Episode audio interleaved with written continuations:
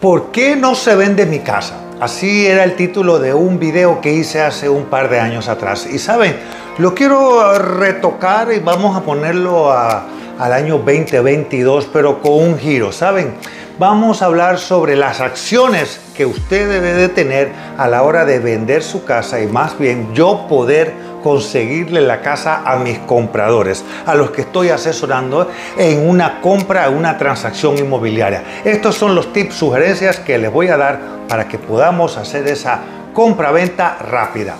Hola, yo soy Aldo Estañaro, asesor inmobiliario por casi 25 años enfocado a asesorar compradores e inversionistas inmobiliarios que están viendo la posibilidad de hacerlo aquí en Panamá. ¿Qué deben de ver? Que deben de preguntar. E igualmente tips que les van a ayudar al momento de la búsqueda y poder encontrar esa propiedad ideal.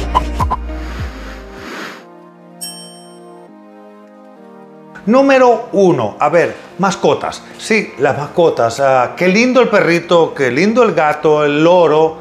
Pero saben, el nuevo dueño, o más bien el prospecto que está entrando, tal vez venga con el niño o la niña y le tiene miedo al perro, o tal vez eh, la señora es alérgica al gato, eh, o el ruido del loro cuando se emociona trastoca esa, esa, buena vibra, esa tranquilidad que pueda tener su casa. Así que mascotas, con todo el respeto que se merecen las mascotas de uno, de la casa de uno, pero ojo, estamos tratando de vender esa propiedad y nosotros queremos llevarle al comprador para que se decida por una casa fenomenal, sin ningún tipo de mascotas. Así que esa es la número uno. Las mascotas tratemos de sacarla al momento de la visita.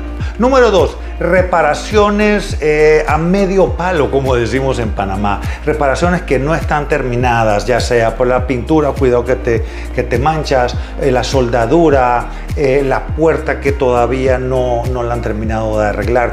Todos esos detalles a la hora de que este, que este prospecto, que mis compradores vienen a ver la casa, acuérdense, vienen a ver la casa. Así que hay que de eso, hay que darle lo mejor y evitar esas reparaciones. Sugerencia, terminemos las reparaciones, las remodelaciones y entonces me dicen, Aldo, tráeme a tu cliente. Y eso va ligado con el siguiente punto, desorden.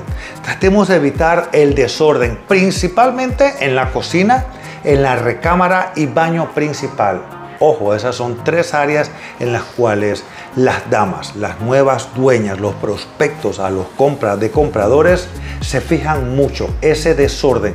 Saben tratar de tener eh, lo más iluminada posible, las ollas como deben de estar, la, estufa bien limpia, el fregador, el baño de los principales, igualmente la recámara principal, tratar de tenerla eh, lo más arreglado posible. Ojo, no para engañar, no, sino para que esas personas, el prospecto pueda decir, ah, mira, es tan limpia, es tan ordenada como yo. Así que evitar desorden. Otro punto que va ligado con el desorden, que lo había dicho, evitar malos olores. Nuevamente, los olores en la cocina.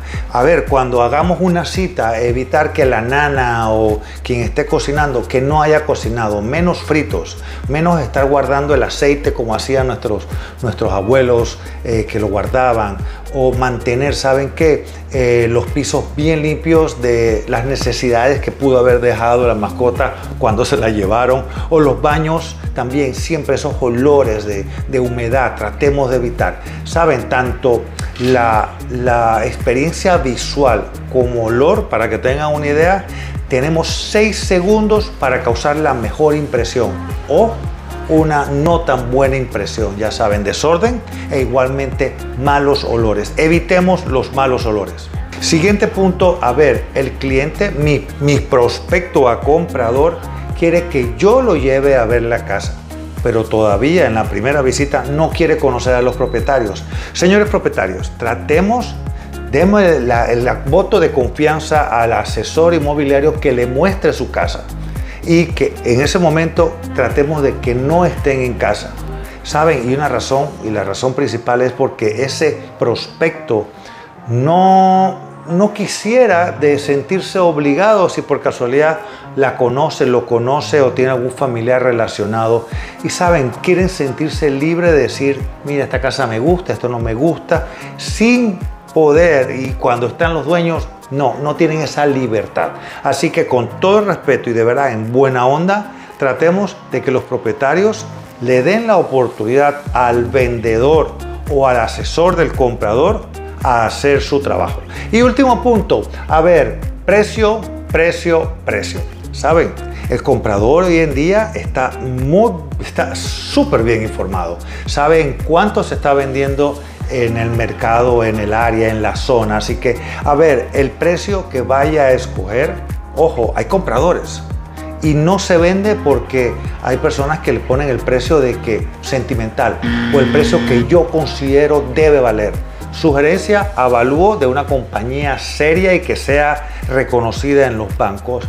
No ponerle el valor emocional, sentimental que pueda tener la propiedad, porque el nuevo dueño, de verdad, él va a pedir un préstamo y el banco no le va a prestar según lo que usted considere. El banco le va a prestar basado en el precio de mercado e igualmente más finamente o más detallado el valor de venta rápida. Así que precio, el precio tiene que ser de mercado. Amigas, amigos, espero que te haya gustado. Cualquier asesoría estoy a tu orden, ya sea para comprador y también en el grupo eh, puedo presentar los servicios para asesor de ventas. Y también cualquier consulta que tengas sobre el mundo inmobiliario en Panamá, algún tema que te quisieras, quisieras que toque en el próximo video, déjame saber.